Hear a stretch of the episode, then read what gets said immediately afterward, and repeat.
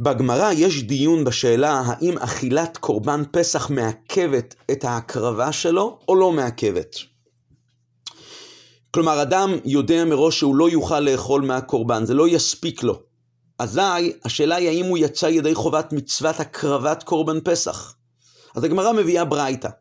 בברייתא יש דיון שהיה קבוצה שנמנתה, הפסח אינו נאכל אלא למנוייו, היה קבוצה שנמנתה לאכול מהקורבן פסח הזה. כל אחד ואחד מהמנויים אמור לקבל, חייב לקבל, כזית לפחות, ואז אחרי שנמנתה קבוצה אחת, נמנתה עליו חבורה אחרת. אז הגמרא אומרת ככה, ראשונים שיש להם כזית, אוכלין ופטורין מלעשות פסח שני. אחרונים שאין להם כזית, אין אוכלים וחייבים לעשות פסח שני. זאת אומרת, לפי הדעה הראשונה של רבנן, הקבוצה הראשונה הם יצאו ידי חובה, הקבוצה השנייה לא יצאו ידי חובה, והם חייבים להקריב פסח שני ולאכול קורבן פסח שני בי"ד באייר. רבי נתן אומר, אילו ואילו פטורים מלעשות פסח שני, ולמה? שכבר נזרק הדם. לפי רבי נתן, שניהם, שתי הקבוצות פטורות מלעשות פסח שני. ההלכה בפועל נפסקה כמו רבנן, שזה מעכב. וככה גם הרמב"ם פוסק בהלכות קורבן פסח, שזה מעכב.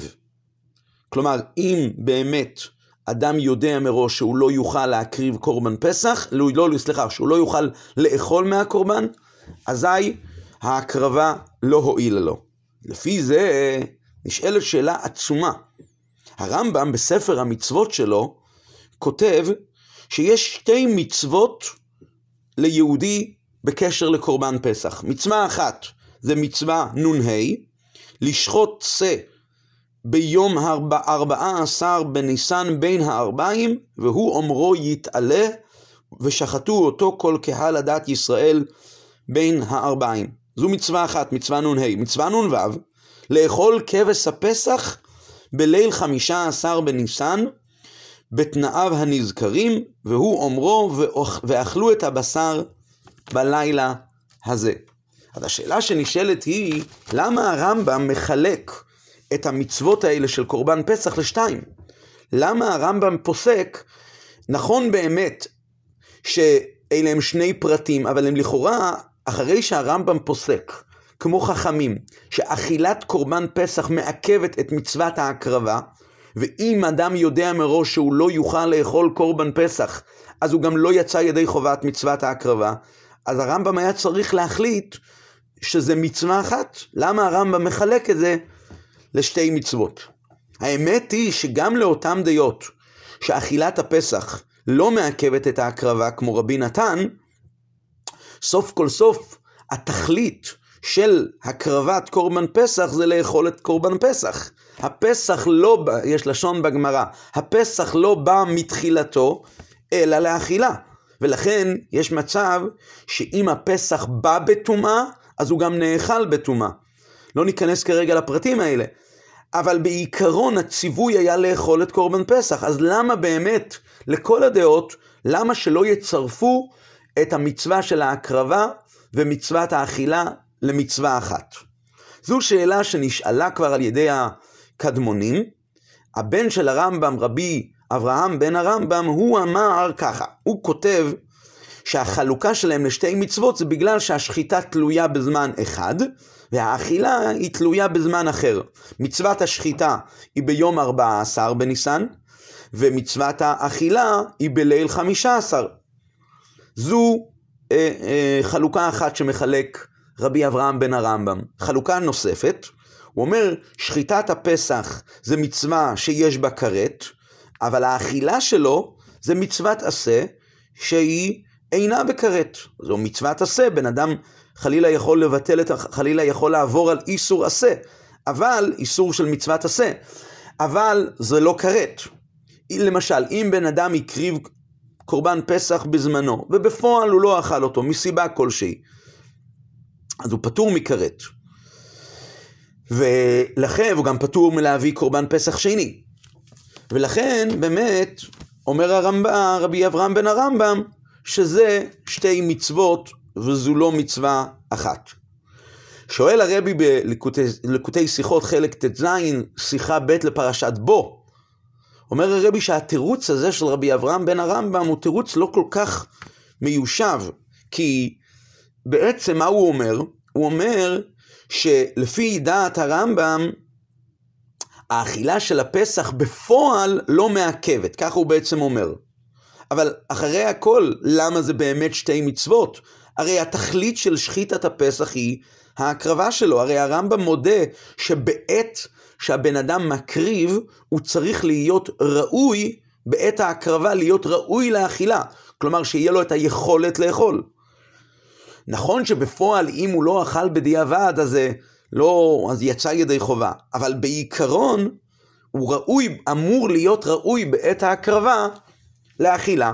אז הרמב"ם היה צריך למנות את זה בספר המצוות שלו, כמו שני, כמו מצווה אחת, הרי הרמב"ם בעצמו כותב בהקדמה שלו לספר המצוות, שלפעמים אפילו כשיש חלקים מסוימים שהם לא מעכבים זה את זה, אבל עדיין זה יהיה מצווה אחת כשיהיה העניין אחד. כלומר, אם העניין הוא אחד, אז המצווה אמורה להיות מצווה אחת. אז צריך להבין את הנושא הזה. גם החלוקה הזו, מה שרבי אברהם בן הרמב"ם כותב, שמכיוון שזה שתי מצוות בזמנים שונים, מכיוון שזה שתי זמנים, אז לכן זה שתי מצוות, אנחנו מוצאים הרי לכאורה הרבה מצוות, לא הרבה, אבל יש כמה וכמה מצוות, שהפרטים של המצווה הם נפרדים בזמן, ובכל זאת הרמב"ם מונה אותם כמו מצווה אחת.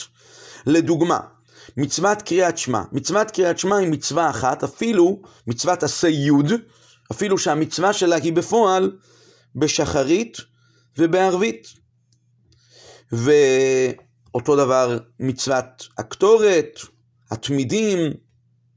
אז זה צריך להבין שאנחנו רואים גם בקטורת וגם בתמידים, תמיד של שחר ותמיד של בין הארבעים, שהמצווה היא לכאורה מצווה אחת. אז כדי להבין את זה נבין עם קושייה נוספת. יש דין של מצוות קורבן חטאת. גם לגבי קורבן חטאת, הרמב"ם לא מונה את, לגבי קורבן חטאת, שיהודי חלילה חטא בחטא בשוגג, אז הוא צריך להביא קורבן, אז uh, הרמב"ם לא מונה את החיוב של האכילה לשתי מצוות, אלא הרמב"ם מונה את זה למצווה אחת. מצווה שהיא קשורה לכל אכילת הקודשים. הרמב"ם כותב ככה, יש מצווה לאכול קודשים, כלומר, הכהנים שהם משרתים בבית המקדש, הם צריכים לאכול מהקורבנות שהיהודים מקריבים. אז הרמב"ם כותב ככה, שציווה במצוות עשה פייטת, שציווה הכהנים לאכול בשר קודשים, כלומר, החטאת והאשם, שהם קודשי קודשים, ושאר קודשים, שהם קודשים קלים, אכילתם, כותב הרמב"ם, גם כן נגררת אחר המצווה. זאת אומרת, הרמב"ם כותב שכל הקודשים הם מצווה אחת. אז השאלה שנשאלת היא, למה הרמב"ם לא מנע את החיוב של אכילת קורבן פסח כמו מצוות עשה בפני עצמה? למה הרמב"ם לא כלל את מצוות אכילת קורבן פסח כמו שאר אכילת הקודשים. הרי הפסח הוא קודשים גם כן, הוא קודשים קלים, הוא לא קודשי קודשים, הוא קודשים קלים. אז צריך להבין את העניין הזה. הקושייה הזו, שלכאורה הרמב"ם היה צריך להכליל את מצוות אכילת קורבן פסח במצוות אכילת הקודשים, הקושייה הזו תהיה קשה לכל הדעות. כלומר, גם לדעות שסוברות שהמצווה של אכילת קורבן פסח היא פרט בהקרבה שלו, יש כזו דעה שסוברת שהאכילה של קורבן פסח היא פרט בהקרבה, אז גם, גם לפי דבריו יהיה קשה. הרי במצוות אה, הבאת קורבן חטאת, הבאת קורבן אשם והבאת קורבן שלמים, אז אנחנו אומרים שבאמת על ידי שהכוהנים אוכלים, הבעלים מתכפרים, ובכל זאת, זאת אומרת שזה קשור עם הכפרה של הבעלים, ובכל זאת יש מצוות עשה אחת שנקראת אכילת קודשים, ולא מחלקים ולא מקשרים את אכילת החטאת עם הקרבת החטאת, ואת אכילת האשם עם הקרבת האשם, ואותו דבר לגבי שלמים, אז אותו דבר צריך גם להיות לגבי קורבן פסח. שאפילו שהאכילה, גם אם נאמר שהאכילה היא ממש אה, אה, פרט בהקרבה של קורבן פסח, היא הייתה צריכה להיות כלולה במצווה הכללית של אכילת קודשים. וגם כמובן לפי הרמב"ם, שהרמב"ם סובר שהאכילה היא לא חלק מהמצווה של קורבן פסח, כמו מה שאמרנו מקודם, הדעה של רבי אברהם בן הרמב"ם, מכיוון אבל שהיא חלק מאכילת הקודשים, שתהיה נכללת במצוות עשה של אכילת הקודשים. למה הרמב"ם כתב לה שהיא מצוות עשה בפני עצמה? אז נקודת הדברים היא, כשנדקדק בלשון של הרמב"ם, שכשהוא כותב את המצווה אז הוא כותב המון פרטים. בואו נראה. אני אצטט שוב את המצווה, מצווה נ"ה, מצווה נ"ו, שציוונו לאכול בשר הפסח בליל חמישה עשר מניסן בתנאיו הנזכרים, והוא, בתנאיו הנזכרים, והוא שיהיה צלי, ושייחל בבית אחד, ושייחל על מצות ומרורים, והוא אומרו, ואכלו את הבשר בלילה הזה, צלי אש ומצות, על מרורים יאכלוהו. ככה הרמב"ם כותב במצווה. גם כשהרמב"ם כותב בהלכות בספר היד החזקה בהלכות שלו, לא בספר המצוות, בספר היד, אז הוא כותב, אכילת בשר הפסח בליל חמישה עשר מצוות עשה, והוא מביא את כל הפסוק, ואכלו את הבשר בלילה הזה אצלי אש ומצות על מרורים יאכלו. אנחנו רואים שהתורה מצווה על כמה וכמה תנאים וכמה וכמה גדרים בגוף המצווה של אכילת קורבן פסח, שאנחנו לא רואים את זה לגבי קורבן חטאת למשל, שהתורה מצווה שהכהן המחטא אותה יאכלנה, הוא לא כותב פרטים.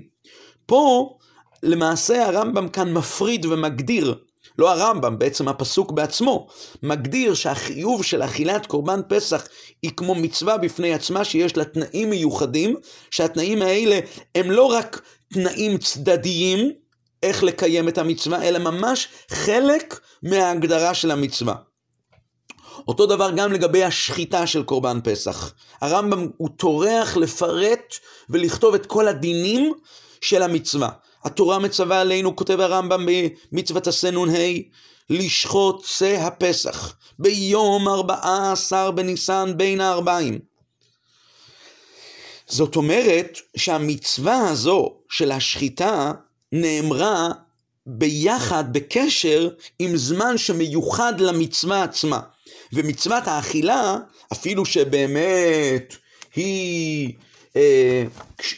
היא באמת בהמשך לזה, בהמשך לשחיטה, אחר, התורה באה ואומרת שיש לה זמן מיוחד שצריך לאכול את הקורבן פסח. יש אופנים מיוחדים איך לאכול את המצ... איך לאכול. יש זמן מיוחד, זאת אומרת שהזמן של כל אחד ואחד נאמר ביחד עם המצווה עצמה. ובזה זה שונה מהמצוות האלה שדיברנו מקודם, למשל, למשל מצוות קריאת שמע. במצוות קריאת שמע באמת יש להם זמנים שונים, אבל התוכן שלהם הוא אחד, ולכן הם מצ... נחשבים למצווה אחת.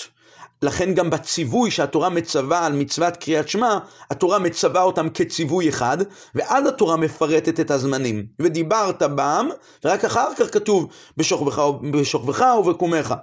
אותו דבר במצוות uh, התמידים, את קורבני לחמי לישי תשמרו להקריב לי במועדו, המצווה עצמה, ואז את הפרטים, את הכבש אחד תעשה בבוקר, את הכבש השני תעשה בין הארבעים. לעומת זאת, בקורבן פסח, ובאכילת, בשחיטת הפסח ובהקרבה, התורה כותבת את השחיטה, ואכלו את הבשר, לגבי האכילה, ואכלו את הבשר בלילה הזה אצלי יש ומצות. התורה מדגישה שזה קשור, המצווה עצמה קשורה אל הזמן הזה, והמצווה הזו קשורה אל הזמן הזה. לכן, מובן שהחילוק הזה בין שחיטת הפסח לבין אכילת הפסח זה לא בגלל העניין הכללי של אכילת הקודשים שקיים בכל מצווה ומצווה, שפשוט שחטנו את זה עד עכשיו אנחנו הולכים לאכול את זה, אלא זה גדר של מצווה חדשה. העניין של מצוות שחיטת הפסח הוא שהתורה מצווה לשחוט אותו ביום ארבעה עשר בין הארבעים.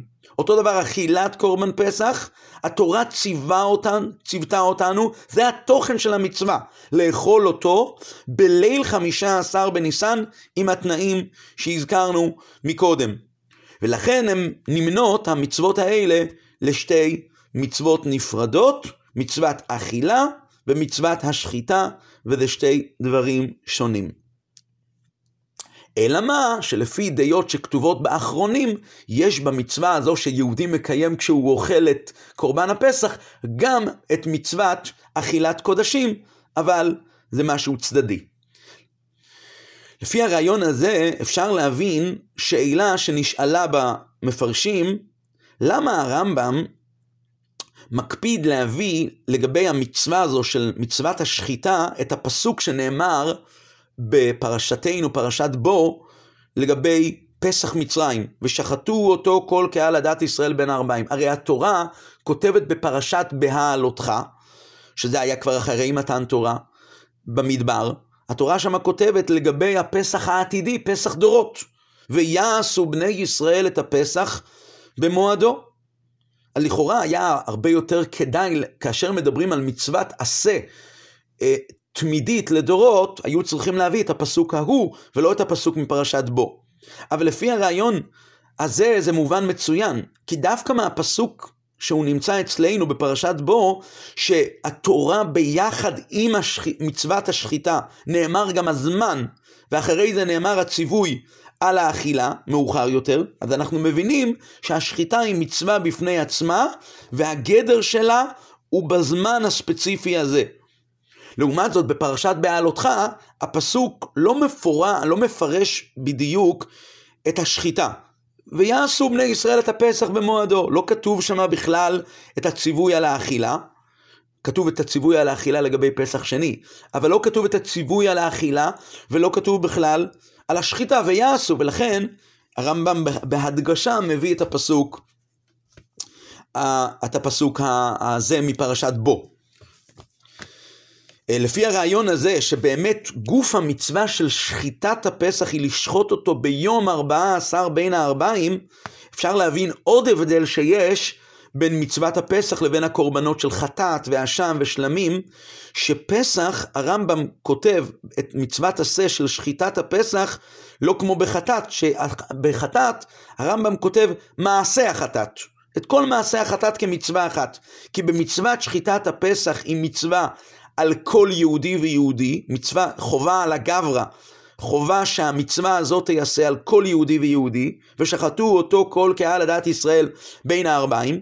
לעומת זאת, בחטאת ואשם ושלמים, הגדר של המצווה הוא שהבעלים, שהבעלים צריכים להביא קורבן, והשחיטה והמעשים של המצווה, הכל ייעשה כמו מצווה אחת, אבל זה לא מצווה ספציפית על כל יהודי ויהודי, ולכן זה גם כן שונה. ולפי הרעיון הזה, אפשר להבין דבר נוסף.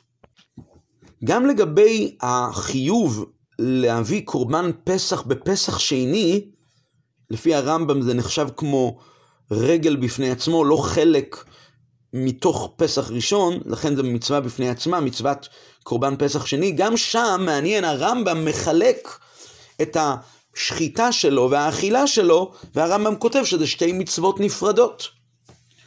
מצוות עשה נ"ז ומצוות עשה נ"ח.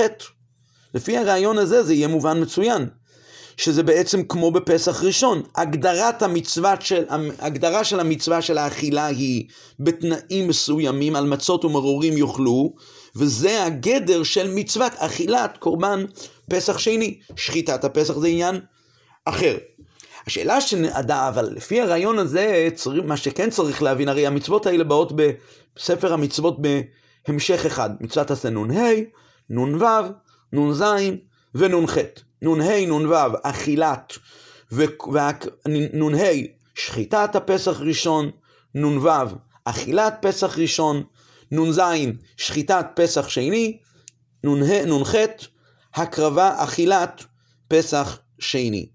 אכילת קורבן פסח שני. עכשיו, צריך, מה שצריך להבין הוא, למה באמת לא נכללה מצוות אכילת פסח שני עם מצוות אכילת פסח בליל חמישה עשר בניסן?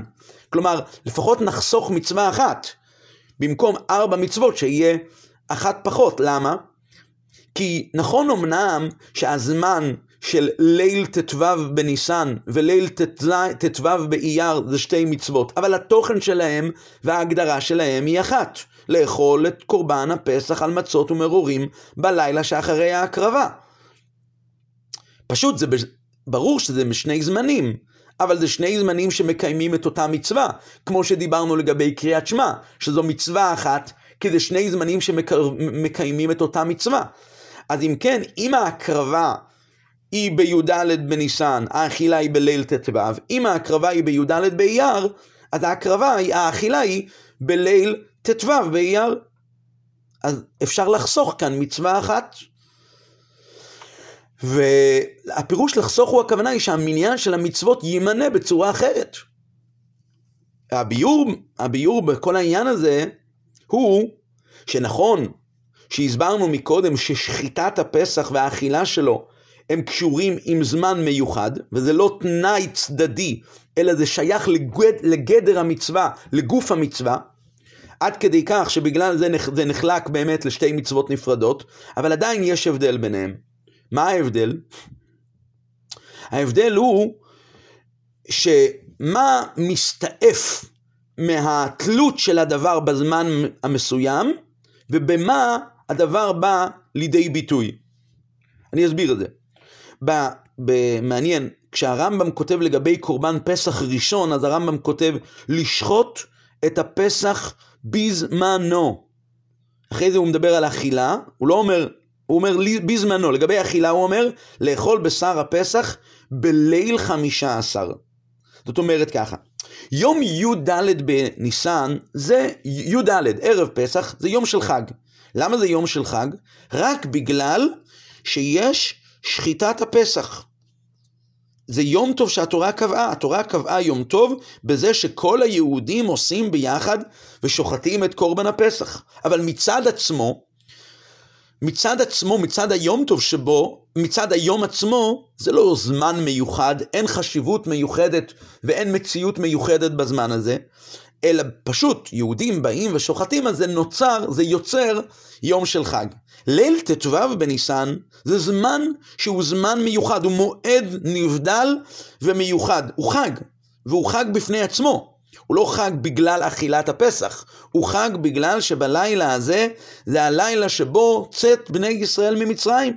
כמו היה ועברתי בארץ מצרים בלילה הזה, והכיתי כל בכור ופסחתי עליכם, ליל שימורים הוא לכם להוציא, להוציא, ליל שימורים הוא להשם להוציאם מארץ מצרים.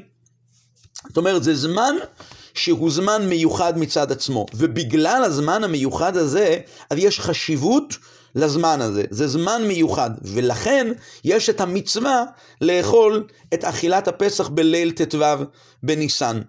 ולכן, וכתוצאה מזה נגזר, ש, כלומר יצא, יצא מזה ששחיטת הפסח היא ביום שלפניו, יום י"ד בניסן. ויום י"ד בניסן הוא לא יום מצד עצמו חשוב, פשוט צריך לשחוט אותו לפני, ולכן י"ד בניסן זה יום מיוחד, בעקבות שחיטת הפסח. לעומת זאת, ביום המיוחד הזה, ליל ט"ו בניסן, זה יום מיוחד עם צד עצמו. ובגלל שביום הזה הוא יום מיוחד, יש גם אז את המצווה של אכילת הפסח. אבל כאשר מדובר על פסח שני, האכילה בליל ט"ו באייר היא לא קשורה לזה שזה ליל ט"ו באייר, שזה זמן שיש בו קדושה של חג. לא, אין קדושה של חג בליל ט"ו באייר. זה פשוט הלילה שאחרי יום ההקרבה. והרי מקריבים תמיד ביום, וההקרבה היא בי"ד באייר, ומכיוון שזה הלילה שאחרי, אז אוכלים אותו בלילה. אז לכן עכשיו נבין למה, למה לא אומרים שהמצווה הזו של אכילת פסח שני, היא יכולה להיות מצווה אחת ביחד עם אכילת פסח ראשון. כי זה, הם שונים. למה הם שונים? פסח ראשון זה זמן האכילה, זה פרט וחלק מגוף המצווה. אבל בפסח שני, לזמן עצמו, אין שום שייכות לתוכן של המצווה. ולכן, זה לא קשור, זה אופן אחר, זה משהו אחר, זה אכילה אחרת כביכול, והיא לא אותו דבר כמו אכילת פסח ראשון. לפי הרעיון הזה, אנחנו נבין גם לגבי דיני הלל בפסח ראשון והלל בפסח שני, מצוות אמירת הלל. במשנה, במסכת פסחים, המשנה מחשיבה כמה וכמה חילוקים שיש בין פסח ראשון לשני, ואז המשנה אומרת ככה, הראשון, פסח ראשון, טעון על הלל באכילתו, והשני אינו טעון הלל באכילתו. ואז המשנה ממשיכה, וזה וזה טעונין הלל בעשייתן. כלומר, כשעושים את הקורבנות, קורבן פסח ראשון וקורבן פסח שני, בעת השחיטה, אז אומרים הלל, הלוויים אומרים הלל במהלך השחיטה, גם בפסח שני, אבל באכילה יש הבדל. זה פסח ראשון טעון הלל, וזה לא טעון הלל. הגמרא, זה, זו, זו משנה, ואז הגמרא במסכת פסחים מביאה אה, את הדעה של רבי יוחנן, האמורה. רבי יוחנן שואל, מנה הנמילי, מאיפה אנחנו יודעים את זה, מה המקור? והגמרא מביאה פסוק, מנה הנמילי, מה המקור? השיר יהיה לכם כליל התקדש חג. זה פסוק בישעיה. ואז הגמרא אומרת, לילה המקודש לחג טעון הלל, לילה שאין מקודש לחג, אין טעון הלל. כלומר, ליל חמישה עשר בניסן הוא מקודש לחג, אומרים הלל, ליל ט"ו באייר הוא לא מקודש לחג ולכן לא אומרים הלל, אינו טעון הלל. אחרי זה הגמרא אומרת, אוקיי, אבל למה זה וזה טעונים הלל בעשייתן? מה הייתה מה? למה? הגמרא לא שואלת מה המקור, הגמרא שואלת למה, ואז הגמרא עונה שתי תשובות. תשובה אחת, הרגע אמרנו, לילה, לילה קממית, יום לא קממית. מה הפסוק אומר? השיר יהיה לכם כליל יתקדש החג. מתי אומרים הלל רק בעת יתקדש החג? אז את ממעטים לילה אחר שהוא לא מקודש, אבל יום לא מיעטו. מכיוון שיום לא מיעטו, אז אפשר להגיד הלל, צריך להגיד הלל ביום 14 באייר. ולכן זה וזה טעונין הלל באכילתן, בעשייתן. אחרי זה הגמרא נותנת תירוץ שני, והגמרא אומרת ככה, התירוץ השני הוא, אפשר ישראל שוחטין את פסחיהן ונוטלין את לולביהן, ואין אומרים הלל? זו תשובת הגמרא. אם עם ישראל בעת השחיטה של הפסח ונוטלים לולב, לא אומרים הלל, בטח אומרים הלל. ולכן גם כאן, בפסח שני, יאמרו הלל. ככה הגמרא אומרת. כאן זה מעניין, לגבי, יש כאן איזשהו שינוי מעניין, לגבי השאלה מה, מה הסיבה שהלל טעון בלילה ראשון, ליל פסח ראשון, והלל לא טעון, אין טעון הלל בפסח שני, ליל פסח שני, כלומר ט"ו באייר, זה הגמרא שואלת, מה המקור? ולגבי השאלה למה זה וזה טעונים הלל בעשייתן, הגמרא לא שואלת מקור. הגמרא אומרת, למה? מה היא טעמה? הגמרא אבל לא שואלת מקור.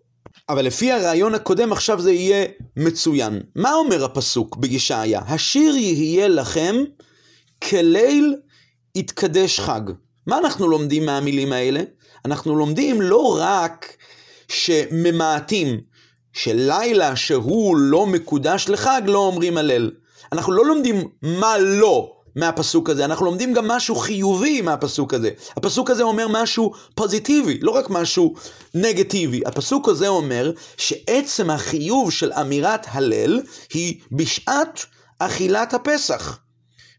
והיה, והשיר יהיה לכם כליל התקדש החג.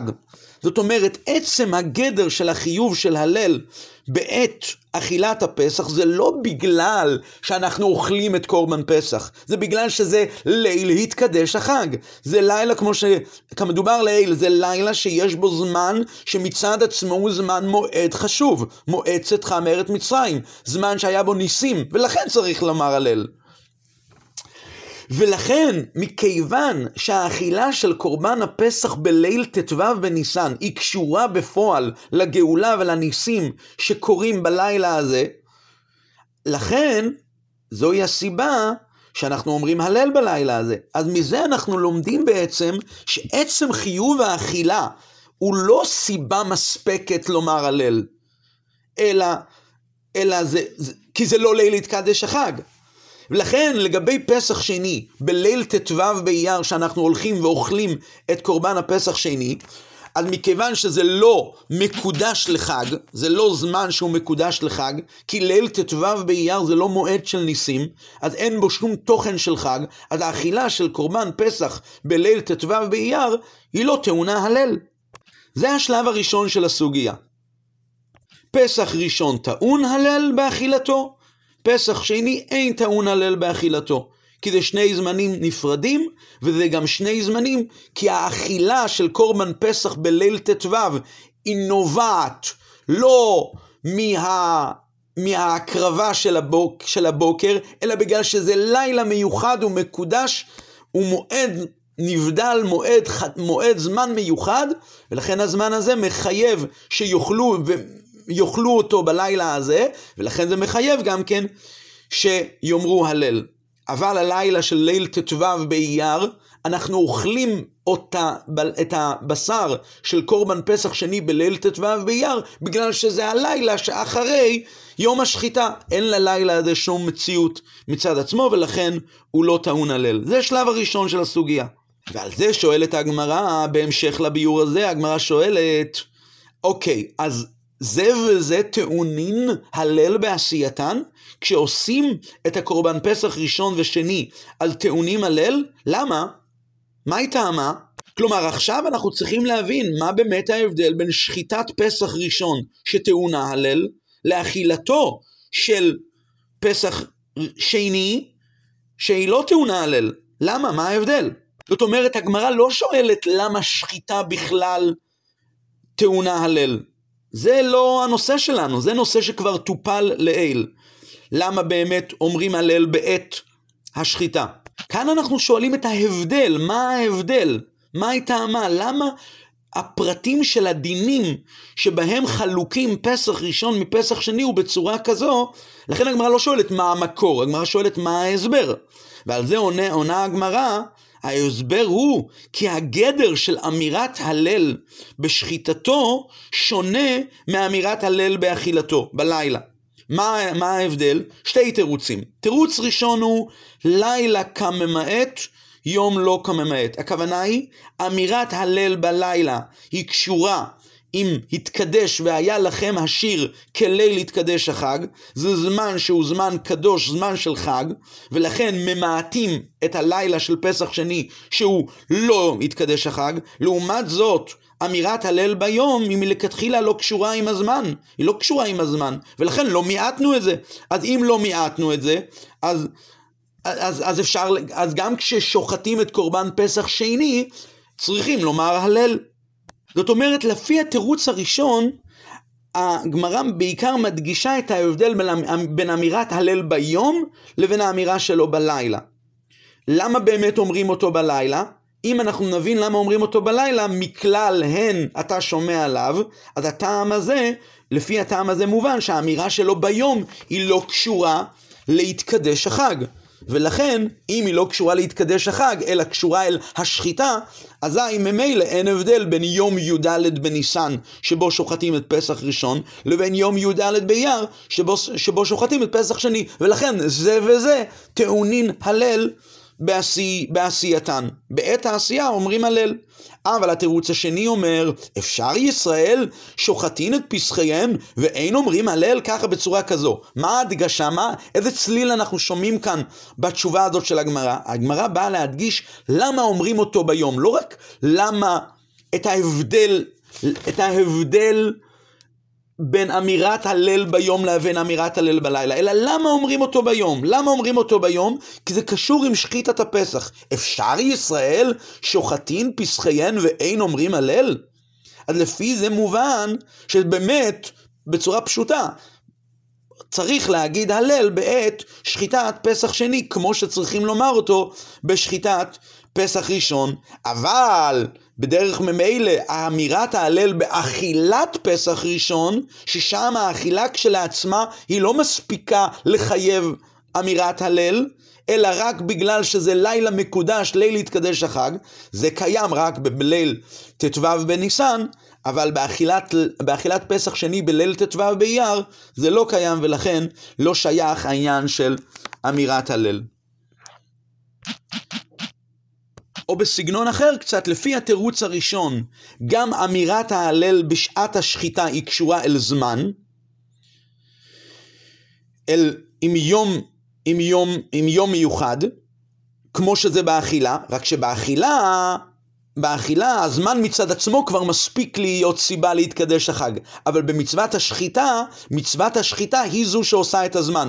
כלומר, בליל, ביום י"ד בניסן אנחנו שוחטים, קיבלנו מצווה לשחוט את הפסח, כתוצאה מזה הזמן נהיה זמן מיוחד, וכתוצאה מזה שזה נהיה זמן מיוחד, זה זמן שטעון אמירת הלל. זה לפי התירוץ הראשון. אבל לפי התירוץ השני, האמירה של ההלל בשעת השחיטה היא רק בגלל ששוחטים את הפסח. זה לא קשורה אל הזמן. אפשר ישראל שוחטים פסחיהן ואין אומרים הלל? אבל השורה התחתונה שיש בין שתי התירוצים הוא שמכיוון שהסיבה שפסח ראשון טעון הלל בעשייתו זה לא בגלל הזמן שבו, אלא זה, אלא זה בגלל שיש חיוב והחיוב גורם זמן מיוחד ומכיוון שהחיוב גורם זמן מיוחד אז לכן אומרים הלל, לפי הרעיון הזה, שווים פסח, שחיטת פסח ראשון ושחיטת פסח שני, ששתיהן טעונין הלל בעשייתן, אבל לא טעונין הלל באכילתן, ויש הבדל בין ליל ט"ו בניסן לליל ט"ו באייר. יציאת מצרים היא בכלל אחד, אחד מהאירועים הכלליים והחשובים ביותר בחיי עם ישראל, זה היה ההתחלה של הלידה של עם ישראל. כי לי בני ישראל עבדים, עבדיי הם אשר הוצאתי אותם מארץ מצרים. מכיוון שהתוכן הזה של קורבן פסח זה הכנה ליציאת מצרים, להפוך להיות לעבדי השם, אז מובן שכל הפרטים שהתורה מזכירה פה, הם לא סתם פרטים, אלא כל עניין הוא עניין, הוא כללי, הוא עניין חשוב מאוד. ולכן אנחנו באמת מוצאים ש... בתורה, בעניינים האלה של הקרבת קורבן פסח, המון פרטים ופרטי פרטים שלא מצאנו אותם בקורבנות אחרים, כי בקורבן פסח זה משהו מיוחד. אז לפי הרעיון, בפנימיות העניינים אנחנו נבין עכשיו, בהמשך למה שדיברנו מקודם, למה באמת הקרבת קורבן פסח והאכילה שלו נחשבות כל אחת כמצווה בפני עצמה, כי כל אחת ואחת מהן היא הכנה יסודית כללית לעניין הכללי של יציאת מצרים. ולכן גם כן אנחנו נבין למה בעניין של קורבן פסח התורה באה ומספרת שבאו אנשים וטענו למה ניגרע. ודבר כזה לא מצאנו בקורבנות אחרים, כי לא ייתכן שעניין כזה כללי יחסר אצל יהודי, ולכן התורה באמת באה ונתנה ליהודי את האפשרות לה, להשלים את זה. ובאה ואומרת שהיחיד, אגב, ציבור לא נדחים לפסח שני, אבל יחיד, היחידים כן נדחים לפסח שני. לא, לא, לא נותנים ליחיד לפספס ולהחסיר כזה עניין גדול, כזה עניין כללי בחיי עם ישראל. מה באמת הסיבה, מה באמת הרעיון הזה, כשי, בפנימיות העניינים? כשיהודים מתכוננים להפוך להיות לעבדי השם, נדרש שתי דברים. נדרש, נדרש דבר ראשון, שחיטה, שזה למעשה לחסל את העבודה הזרה של מצרים, את העבדות של פרעה, וזה נעשה רק על ידי שהולכים במסירות נפש, לוקחים את השה, את האליל של מצרים, מול העיני, העיניים של המצריים ושוחטים אותו, שזה עניין של מסירות נפש, כמו שמבואר באריכות במדרשים. זה עניין אחד. העניין השני שנדרש הוא לאכול אותו, שאת הקורבן הזה צריך לאכול אותו. זאת אומרת, המסירות נפש הזאת להפוך להיות לעבדי השם, זה צריך להפוך להיות לדם ובשר כבשרו, היא צריכה לחדור למהות של היהודי, למציאות שלו, לעניינים שלו, לענייני האכילה שלו, לצרכים הגשמיים שלו. ולכן, מכיוון שזה כזה עניין כללי, אז חייב להיות אופציה לתיקון. ולכן אנחנו אומרים שיש אפשרות לתקן את זה. אבל כאשר מדובר על אמירת הלל בשעת אכילת קורבן פסח, כשאוכלים, העניין הזה הוא לא קשור לעצם האכילה, אלא כמו שאמרנו מקודם, זה קשור לקדושה של היום. שהקדושה של יום ט"ו היא זו שגורמת שיאמרו הלל בלילה, באכילה של הפסח. העניין הזה הוא לא עניין כללי כל כך בהכנה להיות עבדי השם, ולכן את העניין הזה לא חייבים להשלים. ולכן גם אם יהודי באמת לא הקריב את קורבן פסח ראשון, והוא ניגש להקריב את קורבן פסח שני, אזי הוא לא אומר הלל בעת אכילת קורבן פסח שני בליל ט"ו באייר. אבל כאשר מדובר על ההלל שאומרים אותו בעת השחיטה של הפסח, שבעת השחיטה זה דבר, זה, זה חלק מעבודות השחיטה, כמו שאמרנו מקודם. השחיטה יוצרת, המצווה הזו לשחוט את קורבן פסח יוצרת שזה זמן מיוחד, והזמן הזה מחייב להביא, ללומר ולשיר הלל. ישראל אומרים שירה, אה, ישראל שוחטים פסחיהם ואין אומרים שירה ודאי, זה חלק מעבודת השחיטה. ולכן העניין הזה, חי... יש אפשרות לתקן וגם צריך לתקן, וזה וזה טעונין הלל בעשייתן. שיהיה שבוע טוב וכל טוב.